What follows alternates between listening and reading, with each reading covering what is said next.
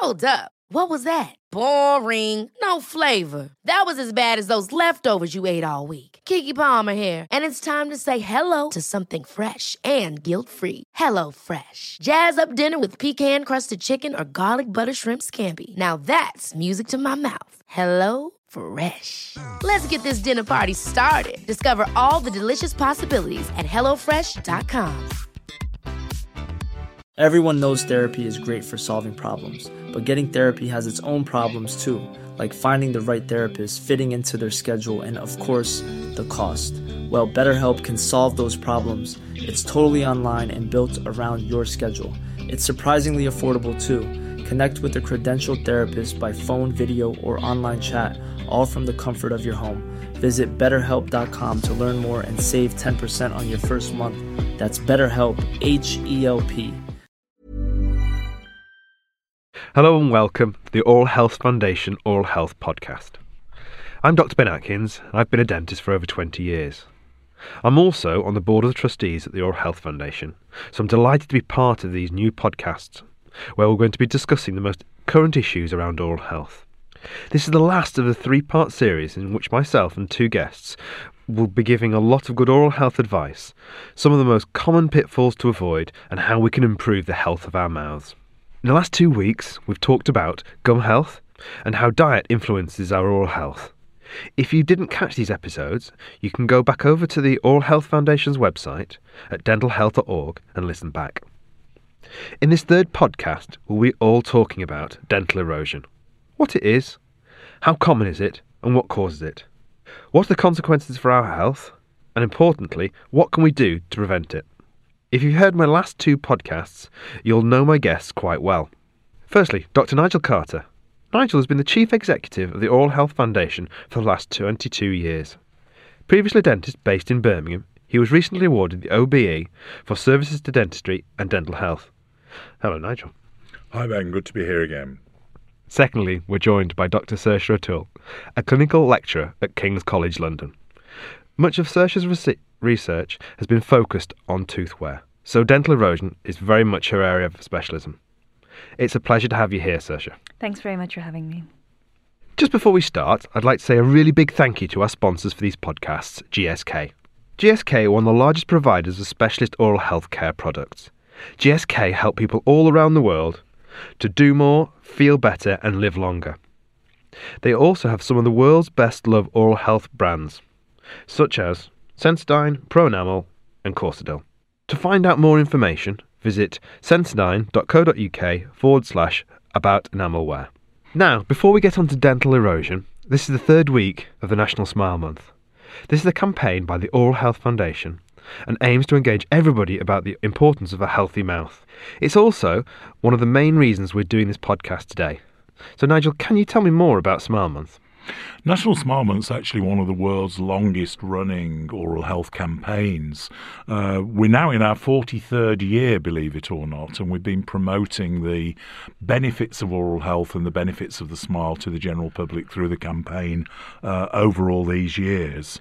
Uh, it's a f- has lots of fun activities in it where we've got dental practices uh, having open days. We've got dentists going out into the community, going out into schools, colleges, universities, activities in the workplace, all sorts of things going on, focused around uh, our smiley, the, the smile on a stick, and focusing in a fun way on an important subject, which is the importance of having good oral health and a healthy smile.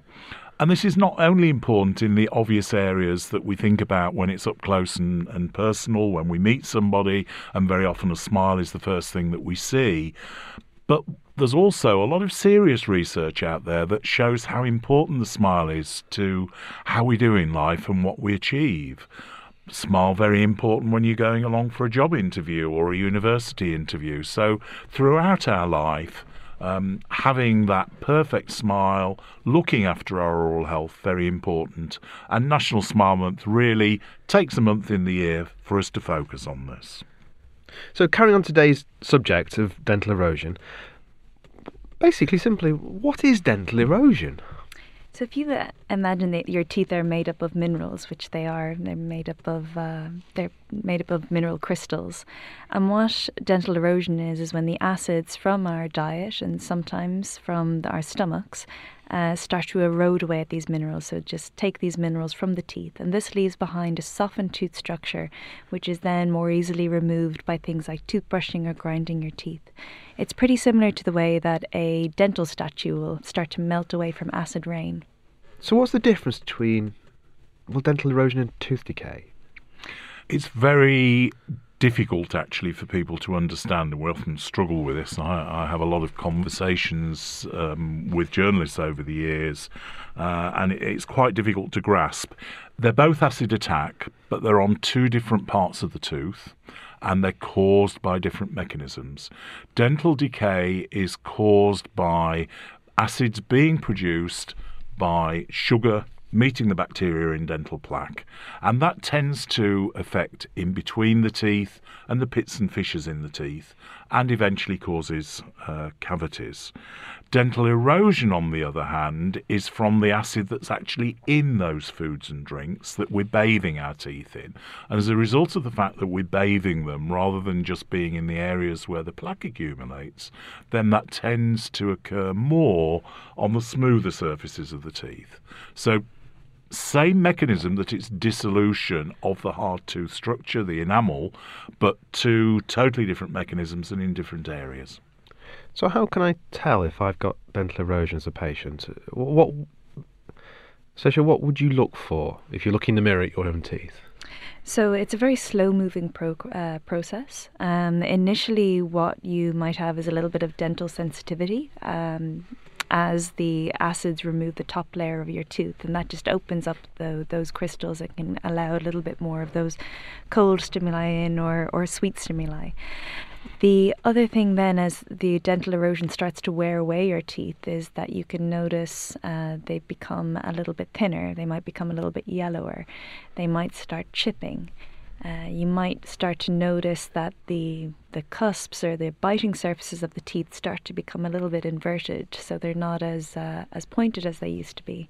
But the main reason why is uh, thinning of the teeth and yellowing of the teeth is, is how patients present to us.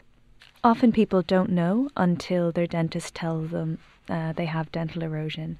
And that's a good thing. That's whenever we can prevent it, and you know that if it doesn't get any worse, it's not going to affect you. So that's why attending a dentist regularly and getting screened for uh, dental erosion or erosive tooth wear, as we sometimes call it, um, is a good thing. I always see with my patients that erosion can come in fits and starts. So you can get some children with erosion, or you can get some adults what are the causes, Nigel? What what are the causes of dental erosion? I always talk to my patients about intrinsic and extrinsic factors, and uh, uh, from the inside and outside, you know. So, yeah, I, th- I think really it is these. Some people will have particular um, dietary issues, and the erosion that we might have um, it, it's a phenomenon that we've only really looked at relatively recently on uh, children's teeth, but uh, 30, 40 years ago, it was usually somebody who'd got odd dietary habits, like they were sucking lemons or something like that, and really literally dissolving their teeth. Um, over the last few years, and the, the greater uh, frequency that we're seeing it in children, it's really down to uh, the carbonated drinks, the fizzy drinks, um, most of which are acidic. Uh, unfortunately, even the sugar free ones. So, with the sugar laden ones, you're getting a double whammy because you could get decay and erosion. Um, but you can get erosion with them all. So it's really back to the message that we've been plugging for very many years now that the only safe drinks for uh, teeth are milk and water. Yeah, I'd agree. I think that we're drinking less milk and water, and that's impacting on our teeth. We discussed that last week. Um, but it's it's the frequency of what we're having it as well. So things like juices, things like cordial in water, things like a squeeze of lemon in water, a squeeze of lime in water. Uh, any type of flavored water is going to be acidic, and we're consuming those at an increased level. So we we've we've touched on food and drinks and silly things, but what about other medical conditions that are systemic, that is in the rest of the body, that can cause issues with erosion? So, any condition where the contents of your stomach uh, come up into your mouth, um, the most common one is gastric reflux. Uh, patients might know that as heartburn or coughing. Uh, will cause dental erosion, and we do see a lot more tooth wear in patients with gastric reflux. Another one is vomiting eating disorders, um, where vomiting obviously comes up into the mouth and uh, can cause a, a, huge amount of destruction. I think in, in those cases, your best bet is just to go to your dentist, discuss your concerns. There won't be any judgment, and we can maybe help uh, to work on preventive measures that we can take. I think it's something that as a dentist can work with your doctor to say, look, there, there's something going on here that we're, we're not 100% sure about. In, in my eyes, it's the, uh, it's I don't know, uh, eating too many spicy foods which cause too much heartburn. And you'll often find when patients have got a really um, a really high level of erosion, they say, "Oh, do you have heartburn?" "Oh, yeah, I have that." And, and, well, actually, let's have a chat with your GP. So it can be something simple that you can really help by going to your dentist. So it's a really good idea to get your teeth checked out, just to say, "Yes, we're okay. So regular visits to the dentist are really important. And spicy foods as well can actually be quite acidic as well. So things yeah. like curries, tomato-based curries. The other thing maybe to touch on are things like habits. So snacking on things over a long period of time. If you do tend to chop up an apple into small pieces and eat it over 20 minutes, you're much more likely to have tooth wear or dental erosion than somebody who just eats that apple in five minutes. And also, if you tend to hold drinks in your mouth, or some people swish the drinks around their mouth or sip things slowly, that'll also increase your risk of getting dental erosion. So, really, it's reducing the frequency of eating, um, thinking about what is actually acidic in your diet, and seeing what methods you can do to change that. Milk and water, we've mentioned, and cutting down the time that you spend having them. So, yeah. if you can, down the hatch. Yeah, I, th- I think there's a, a message across the board that grazing is not good for you, mm, and yes. we tend to yeah. have become a nation of grazers. So the, the phrase that I've used many times over the years is we've turned from three square meals a day.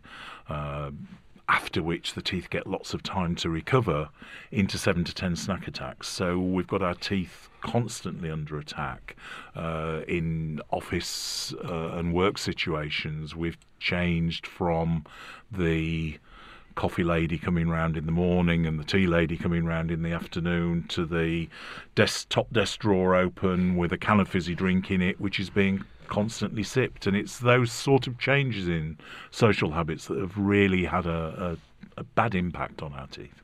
What we see as well with dental erosion is it often tends to be very healthy people as well. So it's the people who are drinking juices, um, uh, putting lemon in water, um, and snacking on fruit that have dental erosion. Whereas with tooth decay, it tends to be um, uh, people from lower socioeconomic status. Although I don't know if I can say that.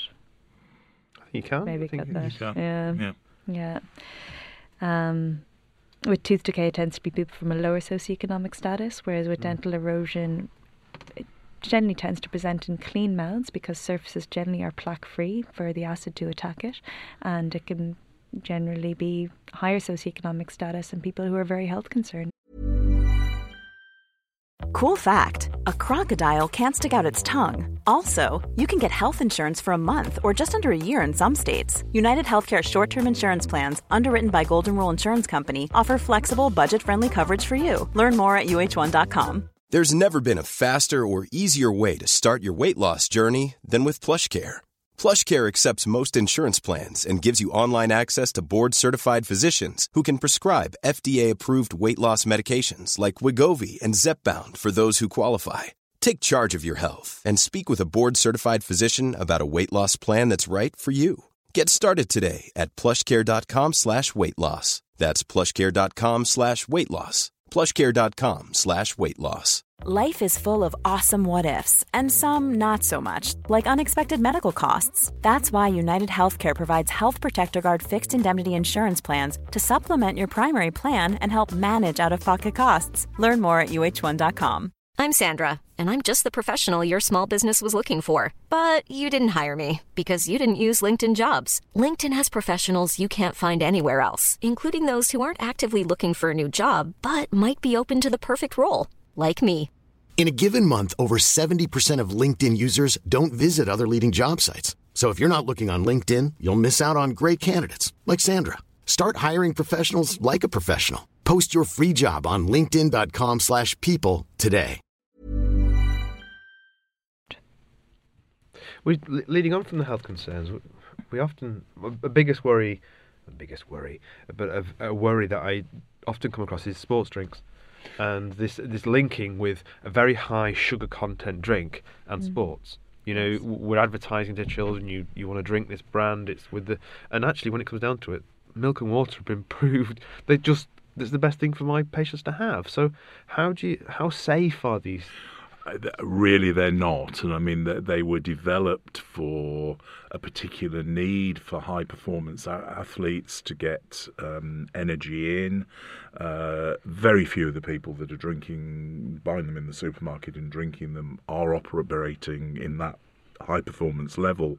Uh, and I mean, we strongly believe that they should actually be banned from sale because kids having these very high sugar, um, high acidity drinks, they're getting a double whammy, uh, bad for their oral health, and actually not good for their general health in any way either.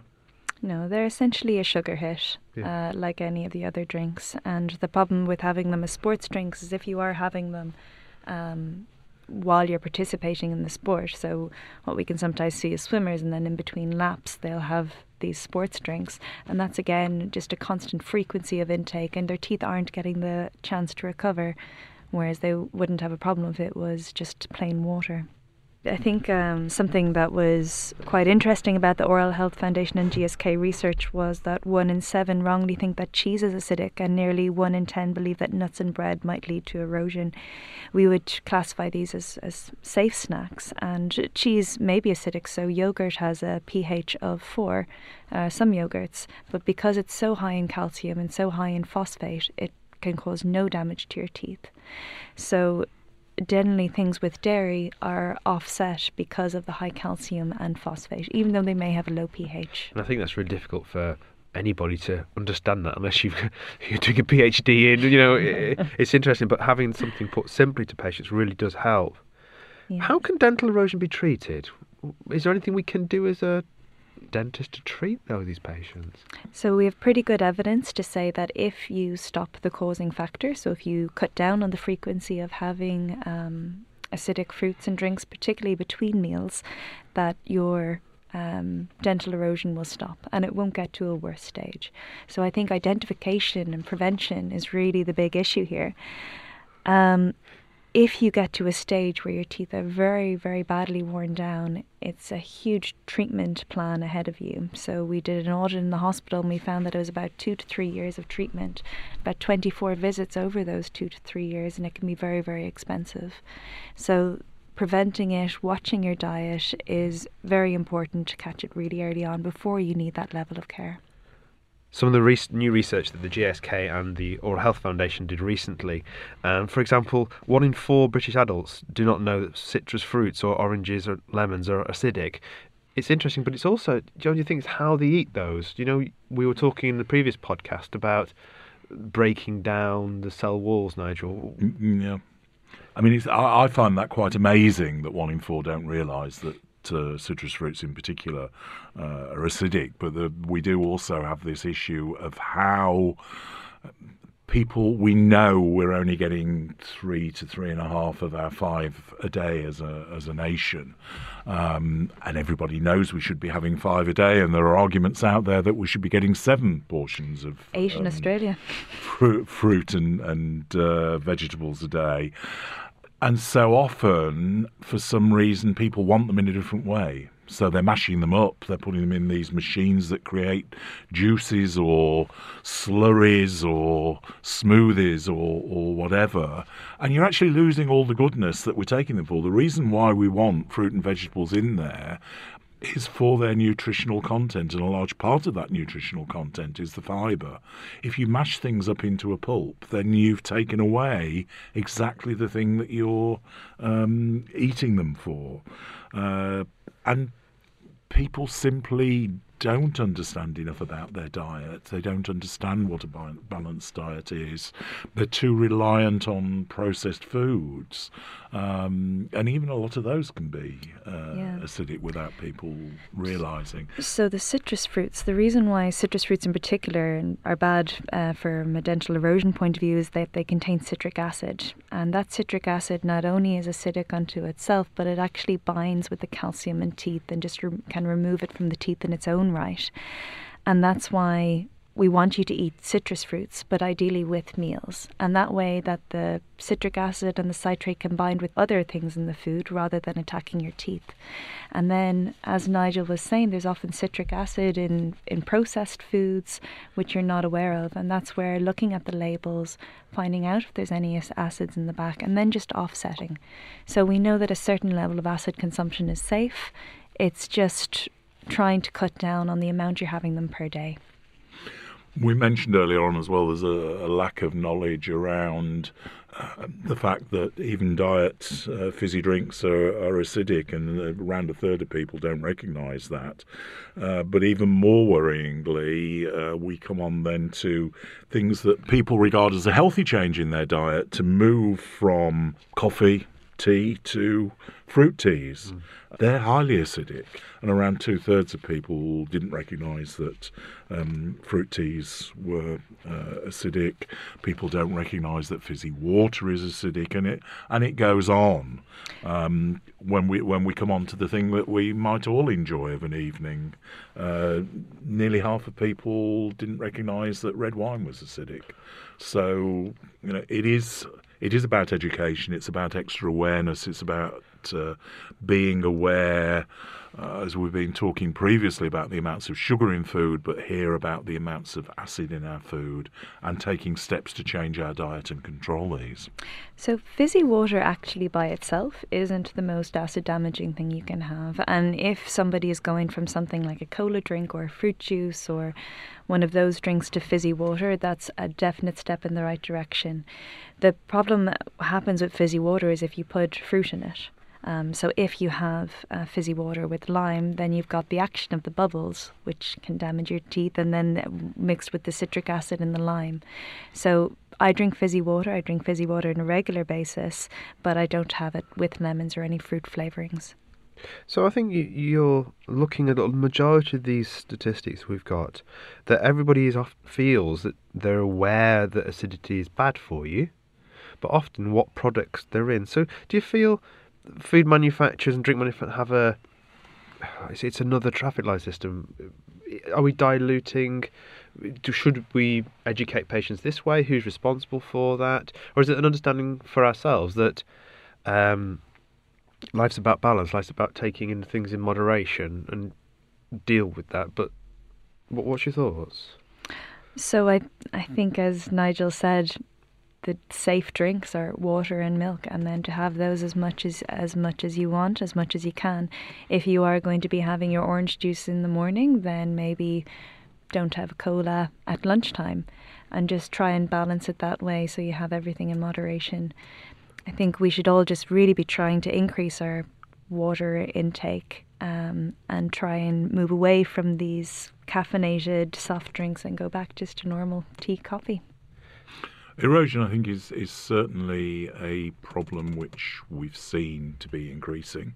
Uh, as we said, I think a lot of that is down to the drinks element of it. So this is one that can be relatively easily controlled. Uh, and when we look at the combination effect with a lot of these drinks also having sugar in, uh, that's the one where we're really looking at you know, dent- dental erosion is a problem. It can be disfiguring. Uh, it can lead to pain, but it is much less prevalent than dental decay. So, you know, our prime thing has got to be to get that sugar down. If we're getting the sugar down, then we're going to be moving away from the fizzy drinks containing um, sugar. Let's cut them out altogether. Go for the safe option of milk and water, uh, and we're going to have the benefit of reducing erosion as well. I'm not sure it should be labelled on packaging because I think we pretty much know that everything that isn't milk or water um, uh, and, and some of the milk based drinks are, are going to be acidic. I think that's a really nice point because if you just take that carte blanche, then you know what's happening. You know what it's a rule. If everyone sticks to milk or water, fine. For your tea, Tea, tea, coffee as well, all fine as long as obviously try and have it without sugar. And then herbal teas are, are not acidic. Anything with fruit uh, flavorings i are going to be acidic. So peppermint, chamomile, all of those very safe for your tea. So if we find we've had incidents of erosion, we've been to our dentist, what products do you think we can actually use once we've identified the, the issue, the, the acid in our diet? What can we do to change? So, the most important thing is to cut down on the frequency, and that's going to override any advice on products. So, no matter what you use or what oral health product you use, if you're still consuming acids at a, at a rapid rate, it's not going to have any benefit. There's pretty good evidence to suggest that brushing twice a day with the fluoride toothpaste, um, again, will help to prevent dental erosion. There's one study done that says that fluoride mouth rinse at a separate time to brushing, again, will uh, help to prevent dental erosion. Um, and these are all just messages that we're targeting across all of oral health care in general, anyway. So we've discussed what we should look for, we've discussed what causes. Is there anywhere else we should go with regard to dental erosion if you're concerned over it? There is a new website that's been developed uh, which explains it for patients and dentists called erosivetoothwear.com and there's a patient section and a dentist section, and that's been developed by academics, industry, uh, dentists, um, all to help inform you and, and advise you where to go. The most important thing, though, if you're worried, is just to go to your dentist and ask them about it. And with that, I believe our time is up. So, a huge thank you to Dr. Nigel Carter and Dr. Saoirse O'Toole for being with us today. Certainly, with patients I see, dental erosion is often misunderstood, and I think today will be really useful. Hopefully, our audience will think so too. So, I'd like to remind everybody if they want to learn more about dental erosion, visit the Oral Health Foundation's website, dentalhealth.org. As it's National Smile Month, we could also do with your support championing good oral health. So please visit smilemonth.org for more information about our charities campaign and how you can get involved. We're also bringing to an end this mini series in oral health podcasts.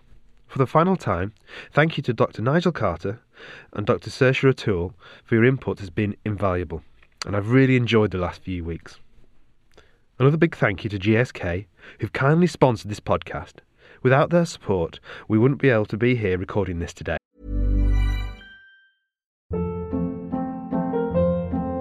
Hold up. What was that? Boring. No flavor. That was as bad as those leftovers you ate all week. Keke Palmer here, and it's time to say hello to something fresh and guilt-free. Hello Fresh. Jazz up dinner with pecan-crusted chicken or garlic butter shrimp scampi. Now that's music to my mouth. Hello Fresh. Let's get this dinner party started. Discover all the delicious possibilities at hellofresh.com. Even when we're on a budget, we still deserve nice things. Quince is a place to scoop up stunning high-end goods for 50 to 80% less than similar brands. They have buttery soft cashmere sweaters starting at $50, luxurious Italian leather bags, and so much more. Plus, Quince only works with factories that use safe, ethical, and responsible manufacturing. Get the high-end goods you'll love without the high price tag with Quince. Go to quince.com/style for free shipping and 365-day returns. Imagine the softest sheets you've ever felt. Now imagine them getting even softer over time. That's what you'll feel with Boll and Branch's organic cotton sheets. In a recent customer survey, 96% replied that Boll and Branch sheets get softer with every wash. Start getting your best night's sleep in these sheets that get softer and softer for years to come. Try their sheets with a 30-night guarantee. Plus, get 15% off your first order at bollandbranch.com. Code BUTTERY. Exclusions apply. See site for details. So, for the last time, I'm Dr. Ben Atkins, and thank you for tuning in. We hope to be back really soon for another series of Oral Health Foundation Oral Health podcasts. Goodbye.